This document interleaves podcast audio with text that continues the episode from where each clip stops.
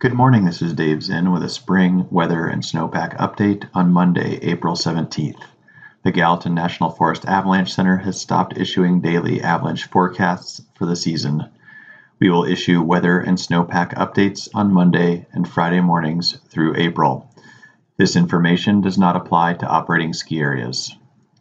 This weekend, daytime temperatures climbed above freezing during the day with 5 to 20 mile an hour winds from the southwest to the northwest. There was no new snow. Last night was the lightest freeze of the weekend with temperatures in the upper 20s to low 30s. Monday will be the warmest day of the week with temperatures in the 40s under partly cloudy skies. Cloud cover will increase as the day progresses and light snow begins Monday night. Snow and cooler temperatures will continue from Tuesday through Friday. The first pulse of snowfall will bring 5 to 6 inches to the mountains near Big Sky, 4 to 5 inches to the mountains around Bozeman, and 2 to 4 inches near West Yellowstone and Cooke City by Wednesday morning.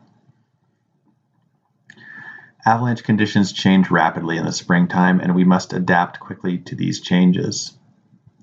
Warm temperatures from Monday on Monday and Tuesday make wet snow avalanches the dominant concern. This weather yields to cooler temperatures and snowfall, increasing the danger from avalanches within the new and wind drifted snow. On top of these, cornice fall and the chance for deep slab avalanches releasing on persistent weak layers are possible. Let's break it down. First, wet snow avalanches. Well above freezing temperatures and sunshine on Monday will break down the surface crust and make wet, loose snow avalanches possible move to cooler aspects if the snow surface becomes wet and sloppy. Snow and cooler temperatures will largely shut down wet snow concerns by midweek. However, be on guard against wet avalanches if the warm spring sun starts to moisten the surface, even for brief periods. On Sunday, a group on the Fin near Cooke City triggered a wet snow avalanche that carried for a long distance. Second, cornice fall. These overhanging ledges of snow grew to epic proportions during the winter. They break far back from their edge this time of year. Avoid traveling on top of them and minimize the time spent below. Cornice fall itself is dangerous and it often triggers avalanches on the slopes below them. Recent collapses occurred on Mount Abundance and in the northern Madison Range.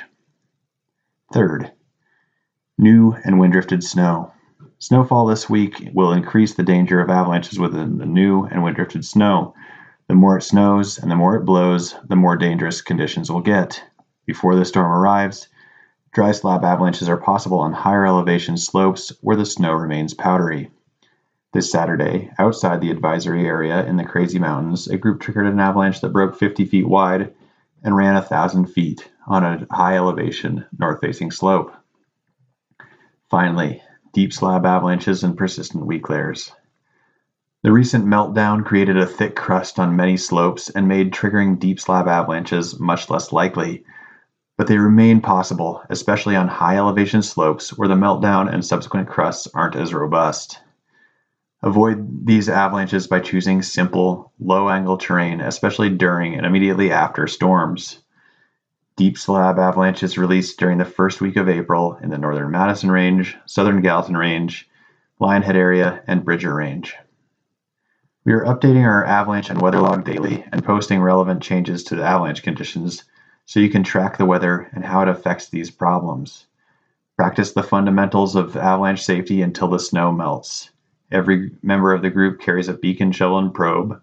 Signs of instability turn us back to lower angle terrain and expose only one member of a team at a time to avalanche terrain while the rest of the group watches from a safe position. We will issue spring snowpack and weather updates twice a week through April, and we will share relevant avalanche and snowpack information on our website and social media pages. If you get out, please continue to send us your observations, no matter how brief.